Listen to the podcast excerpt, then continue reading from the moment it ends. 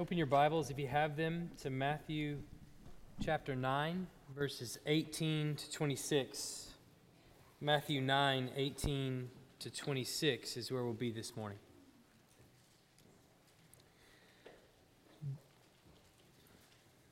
Matthew 9, 18 to 26. You may have heard the name George Keith. George Keith was an investment banker. As he drove his BMW down the road one evening, he heard a clunk. Sounded something like that. At least that's the sound he made for the mechanic, right? His BMW was stuck in first gear. He couldn't get it out. And so he decided, well, there's only one thing I can do. I have to take it in to the mechanic, to the dealership the next morning. It was brand new. And so he canceled his meeting that he had at 9 o'clock the next morning with a potential client and instead took his BMW into the dealership to get it fixed. The next day, when his time arrived for his appointment to take his BMW in, he sat in the dealership and watched as the planes on September 11th flew into the World Trade Towers and hit the very floor that his meeting was supposed to take place on. You can find all of these kinds of stories online of things that happened around 2000, uh, 2001, September 11th, 2001, of people that had just near misses that would have been in the building had some crazy thing in their life not taken place, whether it was a break that they took with one of their friends, or a, a commute to work that took much longer than was expected, or a, a traffic diversion that put them on a new route that caused them to be late for work and arrive after the World Trade Towers had already been attacked. See, sometimes temporary difficulty, like the one George Keith faced, puts us in a more advantageous position that we're unaware of previously. This morning, we're looking at our text in Matthew, and we're going to see two afflicted people.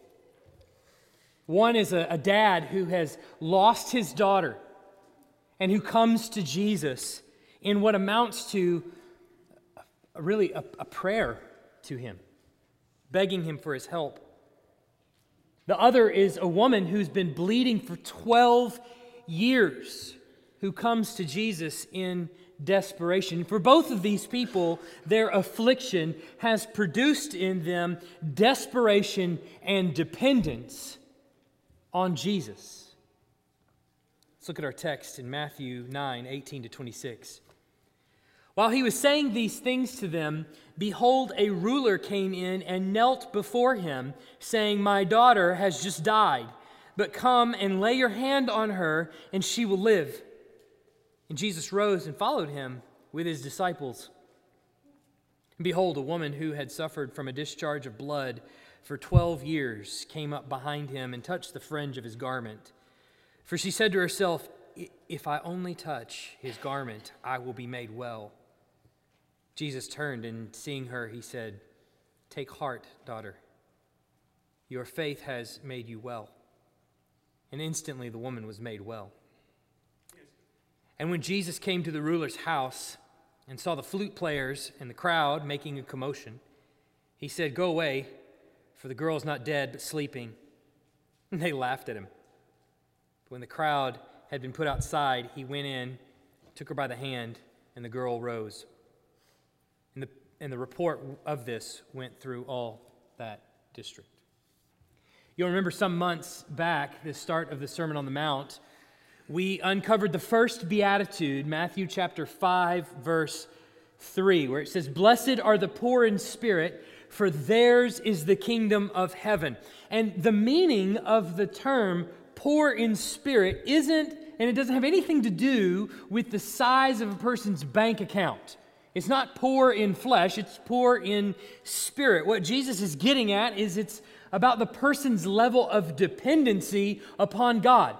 They're trusting in God to provide everything that they have. So, just as a poor person would be totally dependent on others to provide, so someone who is poor in spirit would be dependent on God to provide everything for him. So, the person that is poor in spirit then is the one that inherits the kingdom of heaven. And as I said back then, the Beatitudes, I think, are best understood as a, a, a, a, way of understanding the kind of character that is expected of a citizen of the kingdom of heaven. So these are the kinds of things that are to describe us and our character as those who call ourselves Christians. So the poor in spirit the kind, the kind of poor in spirit attitude, so to speak, is demonstrated to us throughout this Gospel of Matthew. We're going to see it a number of times appear in the Gospel of Matthew through various characters that appear on the scene. So many characters will pop up on the scene and they'll demonstrate for us what it's like to be poor in spirit. Later on in the book of Matthew, Jesus is going to call a bunch of children to him. He's going to call them. You've, you've heard this, I'm sure. You've heard of this story where Jesus calls the children to him. He uses children then in later on in the book as an example of what it means to be poor in spirit. So then he, he refers to the people that are poor in spirit as little ones, with children as their example. Just as children are dependent on the adults around them for their status in society and to provide for them, so the Christians are to be dependent, or the little ones are to be dependent on God for everything. It's just like someone who is poor in spirit. And so we're now entering into Matthew chapter 9 in this third series of three miracles apiece. It's really like a trilogy. Think about it like that. It's a closing trilogy of miracles here in chapter 9. And you can see, especially if you've been with us in, uh, since the beginning of chapter 8, we saw three different trilogies of miracles. We're entering our third one now. We've already seen two different trilogies of miracles. And this set of miracles that we're about to start looking at, starting with the, these two miracles today, uh, is, is a good bit different than the ones that have preceded it. You'll remember all the way back to chapter 8, at the very beginning of chapter 8, the first three miracles that we see there are really about healing the sick.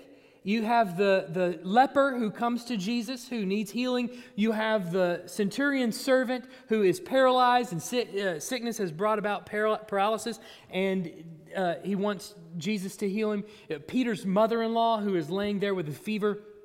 Jesus comes in and heals the sick. And then the next set of miracles that takes place in that, uh, the next trilogy, if you will, is really about Jesus conquering the spiritual forces in the world. So he uh, steps out on the, on the sea and calms the wind a, a, spiritual force there, things that you can't see that are causing commotion. He, the wind obeys him, and then he casts out a legion of demons in two men on the other side of the seashore. And then he comes back to Capernaum and he heals the man that has paralysis. But we said that that, that miracle really is about Jesus' authority to forgive sins, about to heal people from sins. Well, now we're in this third set, and you'll see, you'll notice that there's a few differences here for one, the nature of the physical problems that Jesus is dealing with are much more severe and what many think to be incurable kinds of diseases, things that just absolutely cannot be cured.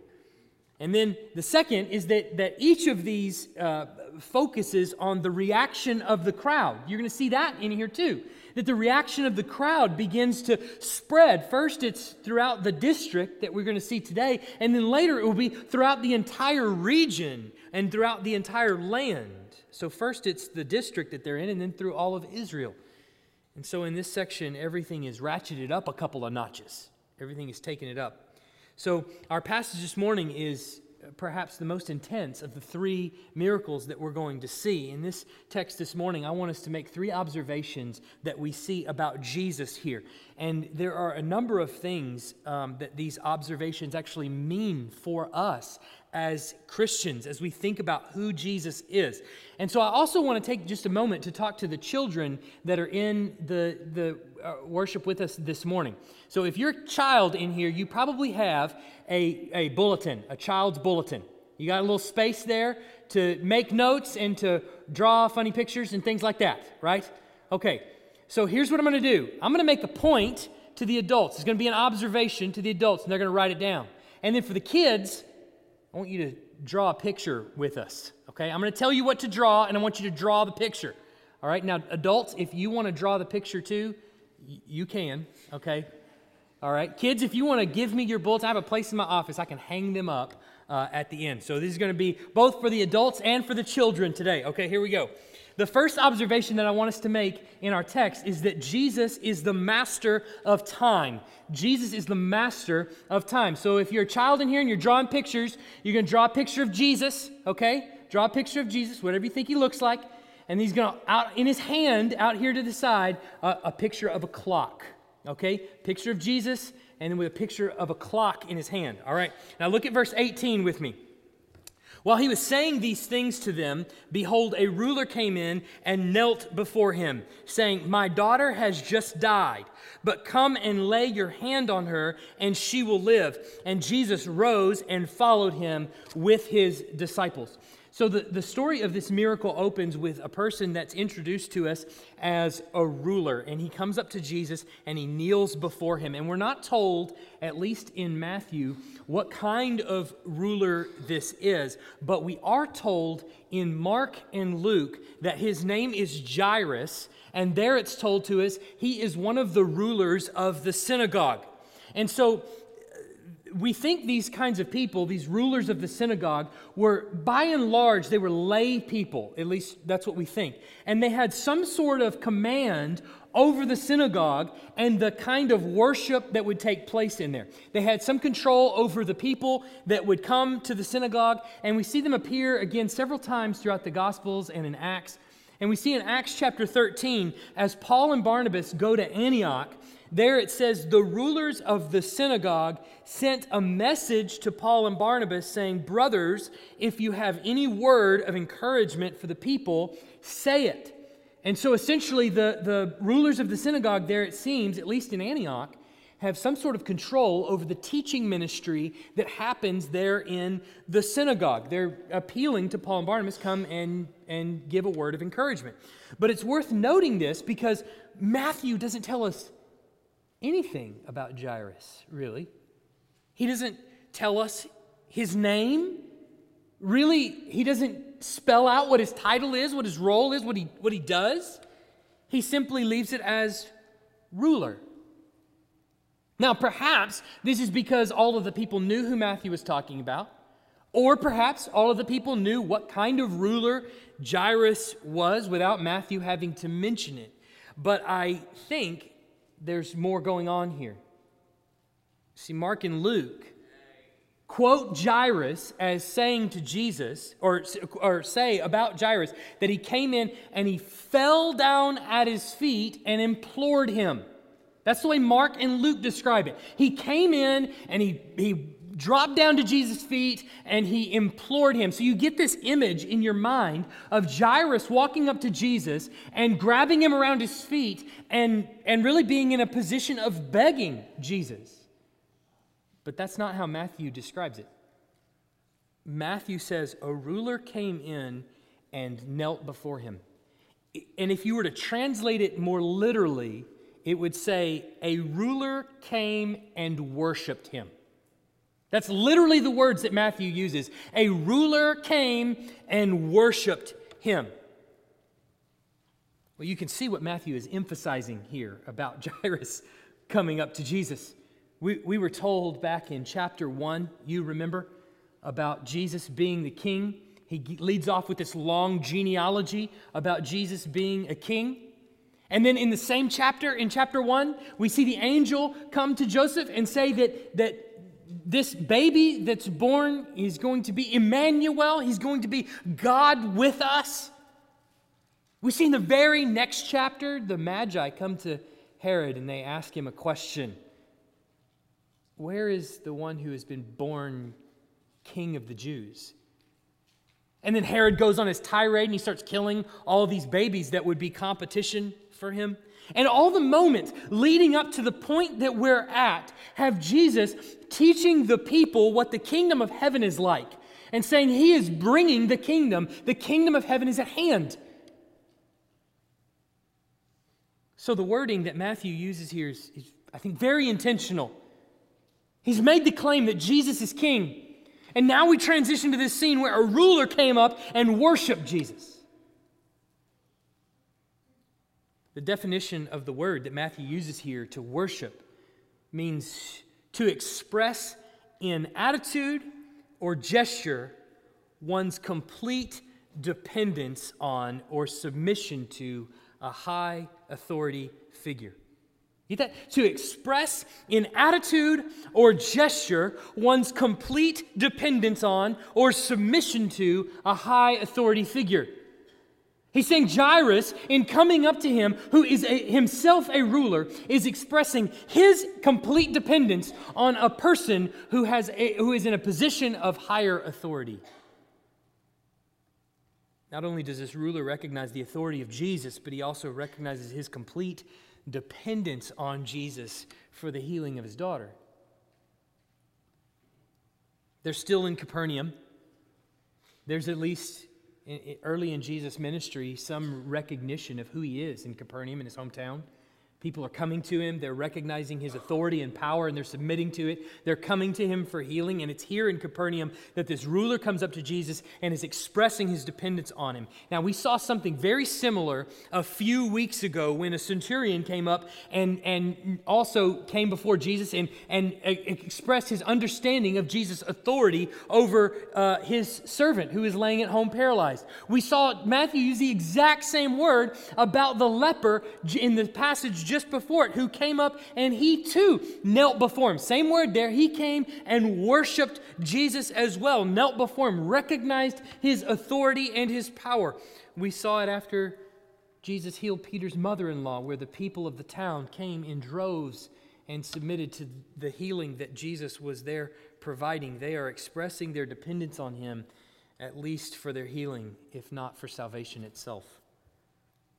But this ruler comes and tells Jesus, My daughter has died, but come and lay your hand on her and she will live. Now, this is somewhat different than what happens in Mark and Luke. In Mark and Luke, Jairus comes to, the, to Jesus and he says, My daughter's on the verge of death. Come and, and heal her. And then Jesus gets distracted with this lady we're about to meet in just a few seconds. And people come up to Jairus and they say, Look, she's already passed. Don't, don't bother the teacher anymore. So it's a little bit different than what we get here in Matthew. In, in, here in Matthew, she's already dead. And I think the reason for this change is really important. Matthew is trying to cut to the chase. You can imagine, like a boxer would push somebody back into a corner and would just start hitting as fast as he can against the rib cages of his opponent. This is kind of the same thing that Matthew is doing with these three trilogies of miracles. He's laying it on us as hard and as fast as he possibly can, pummeling us in the corner of miracle after miracle after miracle after miracle that show us, that demonstrate to us the authority that Jesus has. So Matthew is cutting to the chase. So it suffices for his purposes to just tell us she's dead. That's what happens in the end anyway. Jesus understands she's dead before he even goes to the house. But do you notice the impact of verse 19? Look at verse 19. Do you notice the impact of verse 19? She's dead. But what does Jesus do? He gets up without hesitation and goes. And as a matter of fact, his disciples go with him. Well, let's lay that on the so called faith healers of the day, like Benny Hinn. How ready do you think he would be if you said, My daughter's in a casket, but just wave your coat and she'll get up? How ready do you think he would be to just go up to the casket at the funeral and wave his coat over the casket? Well, he probably wouldn't be because he would immediately be revealed as a two bit huckster that he is. But you notice the response of Jesus and his disciples. They go without hesitation. There seems to be nothing more final than death. even for someone who is gaining notoriety for saving people who are on the brink of death, for cleansing people of diseases like Jesus is at this point. There's still something about death that has a note of finality to it. Well, once a person passes, it's over. And I got to say, even in the Gospels, there's just a few times where Jesus actually raises someone from the dead. Just a few times where he raises someone from the dead. It's even pretty unprecedented in the Old Testament when we look at the, the, prophets. It's a pretty rare thing for someone to raise someone from the dead, though it does happen a few times. Jewish burials took place within 24 hours. So, as soon as a person passes, within 24 hours, they're placed in a tomb. We're going to see this even more sped up in Jesus' timeline when he's hanging on the cross. There's a Sabbath drawing near, and so they take him down rather quickly and they put him in the tomb for burial. But you know that even right after death, the body starts decomposing very quickly. Rigor mortis sets, will set in within four hours of death, or will begin to set in within four hours of death. The body is placed in a tomb within 24 hours. So even if Jesus were to do the miraculous here and raise this girl from the dead, however unlikely it may be, every second that passes, she feels a little bit more dead than the previous second. I want you to imagine for a moment the feeling of desperation for this father who has lost his little girl. We learn in the other Gospels that she's 12 years old. The feeling that if Jesus cannot do this, then no one can. He's at the end of his rope and he reaches out to Jesus, knowing that he can do something about it. It's comforting to note that not only does Jesus respond to this man who is in his deepest hour of need, but also Jesus apparently doesn't have a watch. He's not keeping a stopwatch on the situation. Well, uh, how long has she been dead? How much time has passed? And we serve a Savior who remains unaffected by time Savior who is also time's master. Now, as a mere mortal like myself, I'm a slave to the clock. Everything I do practically has a deadline on it. Everything, every problem I have has to be solved and has to be solved now. But the Lord of all creation is no slave to time. If He spoke into nothingness, there was nothing. And then he spoke into nothingness, and all of a sudden there was something. If he did that, then we have to know that he never runs out of time. There's nothing he can't do. The fact that Jesus remains unfazed by the statement, My daughter has just died, means that he's a master of time. See, he doesn't interpret that statement to be one of finality, but of potentiality. Not that the curse of sin has claimed another victim, but that the glory of God is about to be revealed. Second thing I want us to see is that Jesus has power over even the greatest of illnesses. Jesus has power over even the greatest of illnesses. If you're drawing pictures, adults or children, I don't judge. Picture of Jesus, not only with a clock in his hand, but also with a thermometer in his hand. A clock and a thermometer. You can draw two Jesuses if you want to, or you can just draw the one Jesus with all the things in his hand. It's fine. I don't judge. Look at verse 20. And behold, a woman who had suffered from a discharge of blood for 12 years came up behind him and touched the fringe of his garment. For she said to herself, If only I touch his garment, I will be made well. Jesus turned and seeing her said, Take heart, daughter, your faith has made you well. And instantly the woman was made well.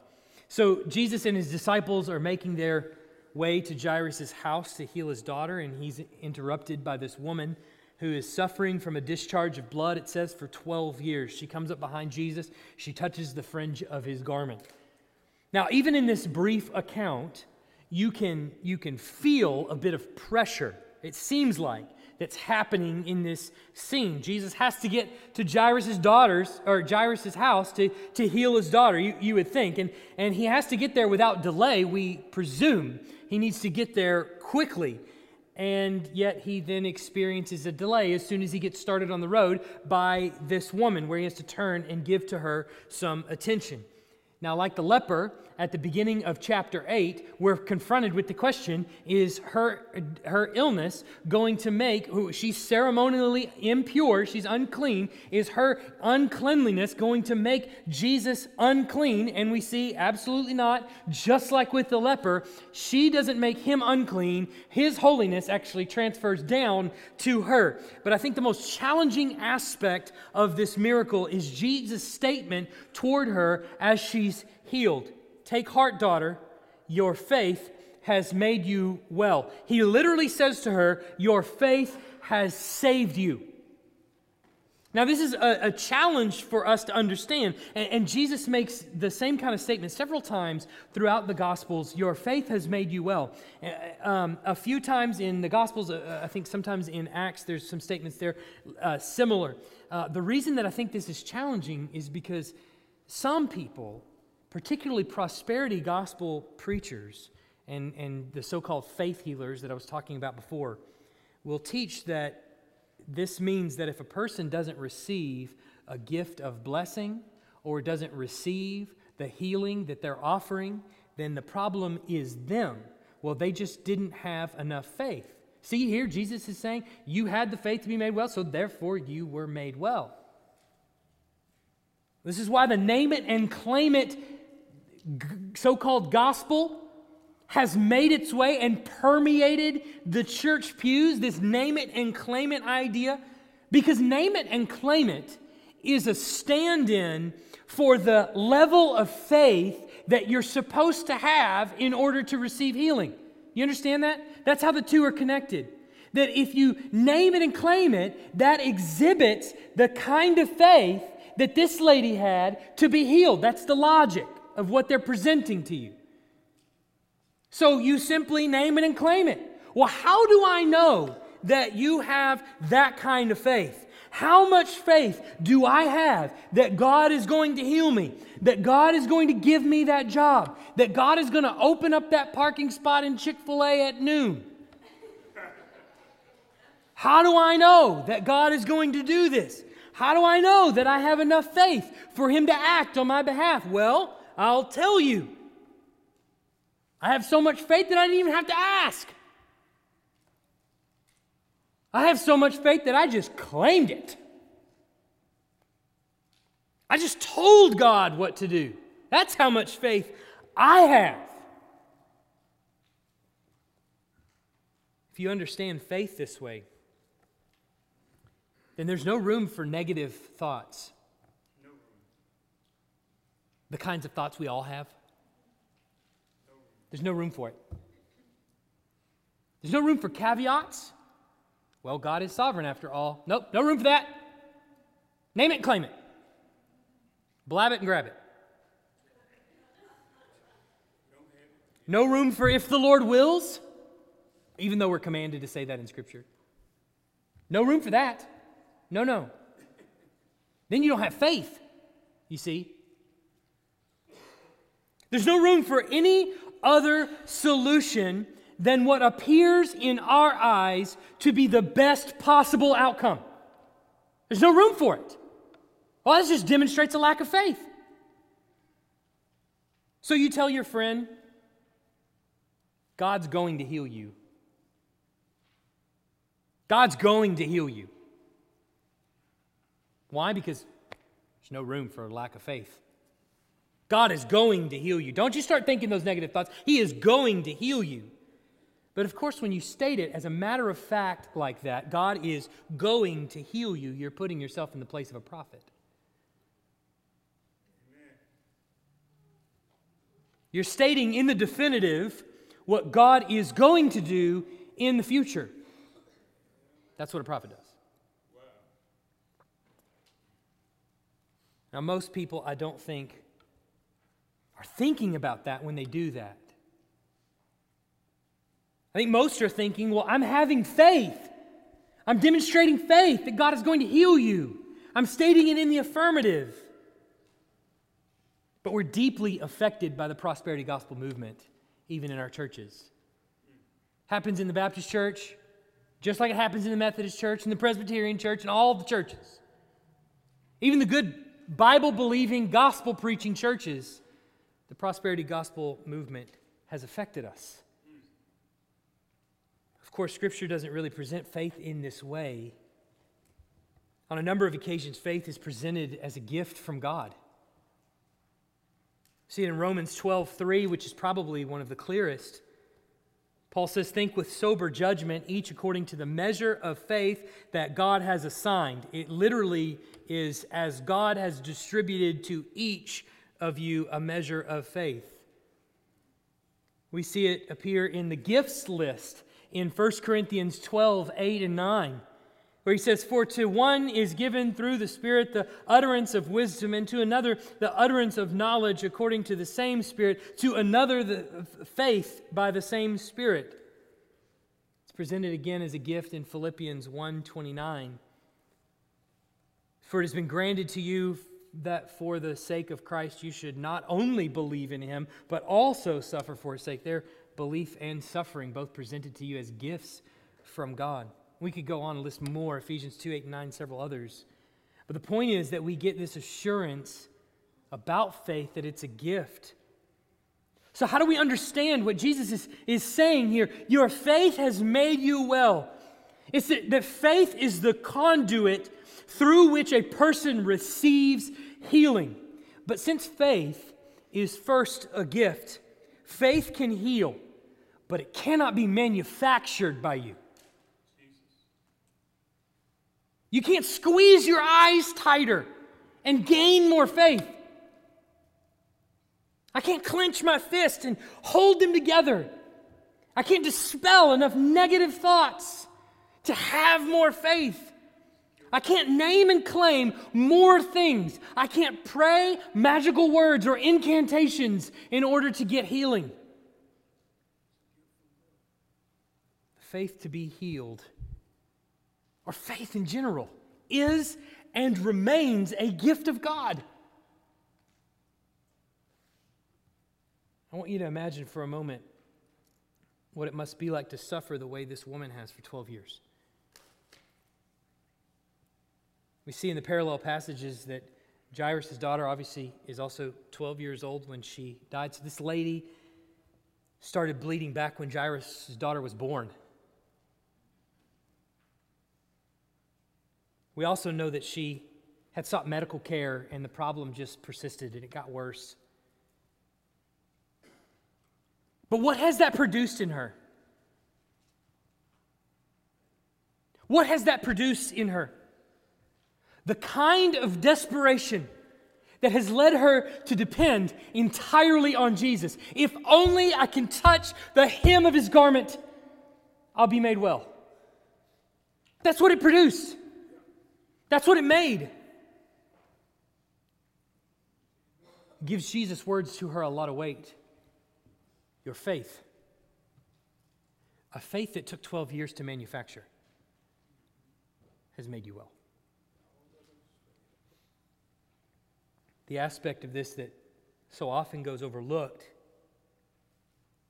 is that every person who comes to Jesus in this kind of faith is healed. Before you shoot me, hold on. Every single person. I'm going to double down on it. Every single person. See, this is the reason that Jesus can promise Blessed are the poor in spirit, for theirs is the kingdom of heaven. He promises the poor in spirit eternal life. He promises that every person that comes to him like this is going to be healed. There are some that may also receive temporal healing in this life to magnify the name of the Lord, but you understand that they're going to die one day too. Well, good is healing temporally if all you do is die and you turn into worm food. What good is it? What Jesus is promising, and we'll see this play out by the time we get to the end of his gospel, of this gospel, is that he will end sickness for all who have faith in him. For everyone who, have fa- who has faith in Christ, sickness will end.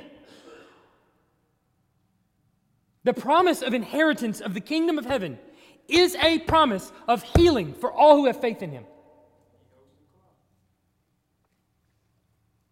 We, of course, focus on the fact that the, this lady receives healing for her illness. But see, Jesus' words to her are more transcendent than that.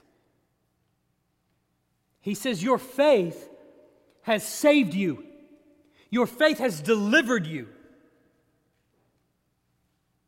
This is what Jesus is, is coming to do by bringing the kingdom. He's delivering people from the curse that sin has brought to our world. He's saying your faith and dependence on me is precisely the way that you have been delivered from this bondage. Now, her temporal healing is a foretaste of deliverance that he is bringing. It's just a sample size of what's coming. Jesus has the power over even the greatest of illnesses. The third thing that I want you to see is that Jesus has a power over death. Jesus has a power over death. So if you're drawing, picture of Jesus holding not only a clock, not only a thermometer, but also a tombstone. If you don't know what a tombstone is, ask your parents, they'll explain it to you. Good luck, parents. Uh, 23, and when Jesus came to the ruler's house, and saw the flute players and the crowd making a commotion, he said, Go away, for the girl is not dead, but sleeping. They laughed at him. But when the crowd had been put outside, he went in and took her by the hand, and the girl arose. And the report of this went through all the district, all that district. So the funeral at Jairus' house had already begun. Remember, I said that they bury the body within 24 hours. So they have already begun the mourning process. They've already begun the funeral process. There's an ancient Jewish writer that tells us even the poorest Jewish families were expected to hire not less than two pipers and one wailing woman. Required. But, but Jesus dismisses these people. He says, She's not dead, she's sleeping. And of course, they laugh at him. And the first reason they laugh at him, obviously, is because they're professionals.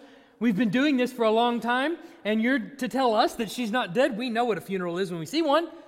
But probably the second reason is because there's no record that Jesus has actually seen her yet.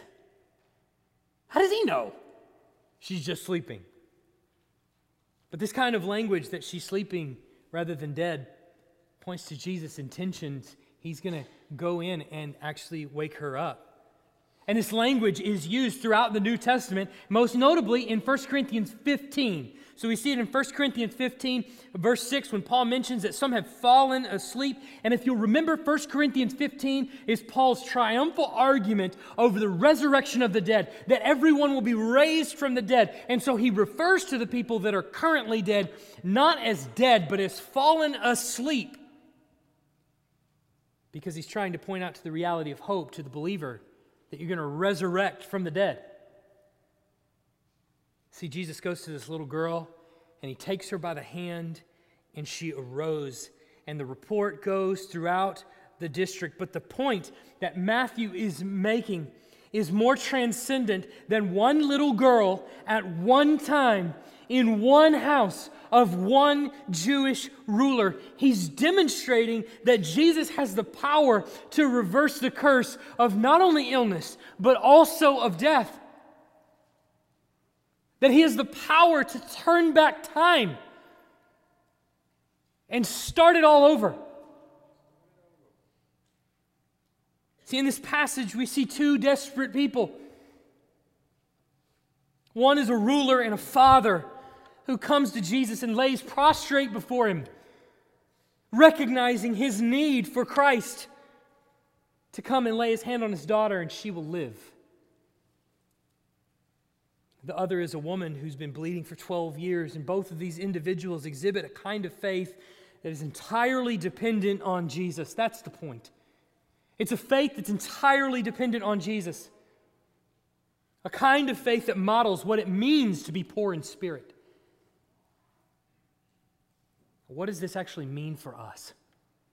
What do we do with this?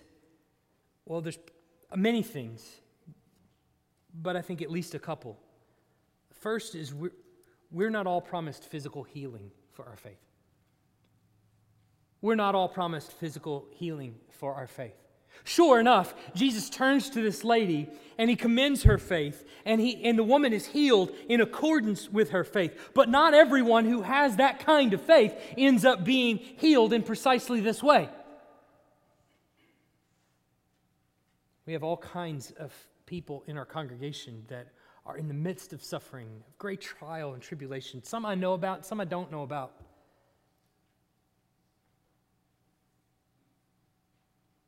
Some are enduring cancer treatments. Some have given up on cancer treatments. And we've got everything from cancer to bad backs and hurt knees and everything in between. And we could put all of the burden on you. And we could say what Jesus is saying is the reason that you're suffering is because you just don't have enough faith. That's not what he's saying. In fact, the opposite is true. Even for the most faithful, you will die. Every single one of us in this room, if the Lord tarries, will die. The question is, what do we do about that? See, if you're in here and you don't believe in Jesus, you better be really sure that death is it. Because if not, you're going to open your eyes after you close them in death, and you're going to face a judge who is ruler of all who is master of time, who is master of illness, who is master of death. But for you, the clock will have run out.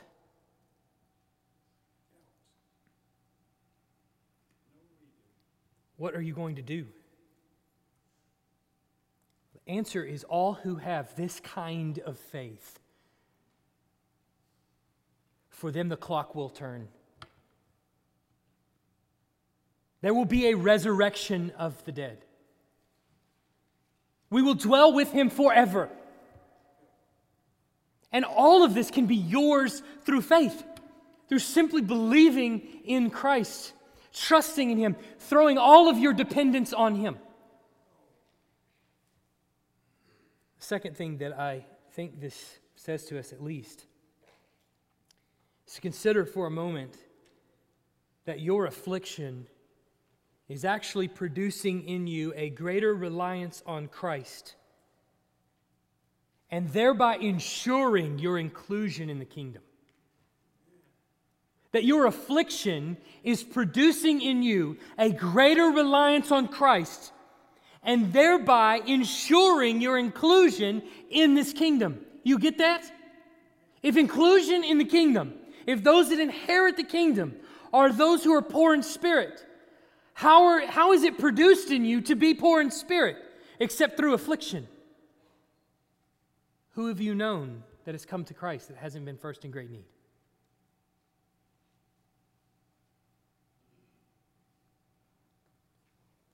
Sometimes temporary affliction puts us in a more advantageous position. What we right now interpret as affliction and what we right now see is pain and trial and suffering and needless waste.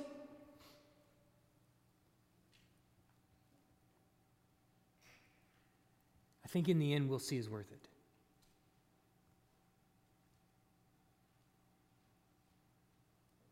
So much as it caused us to turn our eyes again toward Christ, caused us to throw our dependency on Him. If that's what it means to be included in the kingdom, then was it worth it? I know the answer that I'll give in just a short number of years is absolutely yes. The Puritan Thomas Watson said it like this When God lays men upon their backs, then they look up to heaven. God smiting his people is like the musicians striking upon the violin, which makes it put forth melodious sound.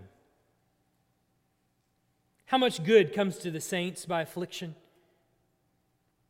When they are pounded, they send forth their sweetest smell. Affliction is a bitter root, but bears sweet fruit. Christian, I want you to consider what your affliction means for your inclusion in the kingdom of heaven. We're promised affliction. But for those who cast their dependence on Him, for those who are poor in spirit, we're also promised a kingdom that knows no end. To which Paul says, I think that the suffering, compared to the eternal weight of glory, you can't even compare the two. Let's pray. Heavenly Father, many of us are suffering. Some we know, some we don't know.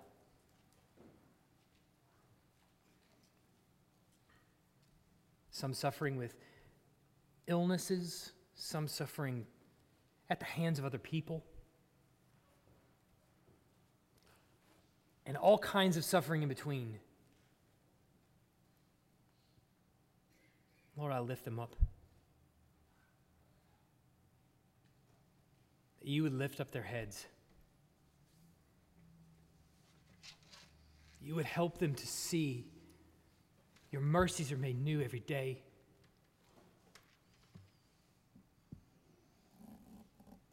Help us to see with fresh eyes the fact that you suffered with us. you don't sit on a throne in heaven and remain unaffected by the things that are going on in our lives. But you suffered with us, that you suffered for us.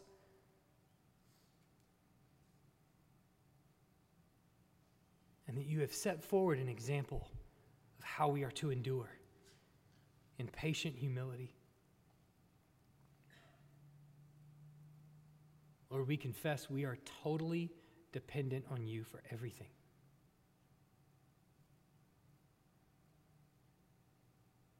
And I pray that you make us more so, knowing that that's going to mean more suffering. But I pray that you produce in us and in this congregation people who are totally dependent on you for our every need. It's in Jesus' name we pray. Amen.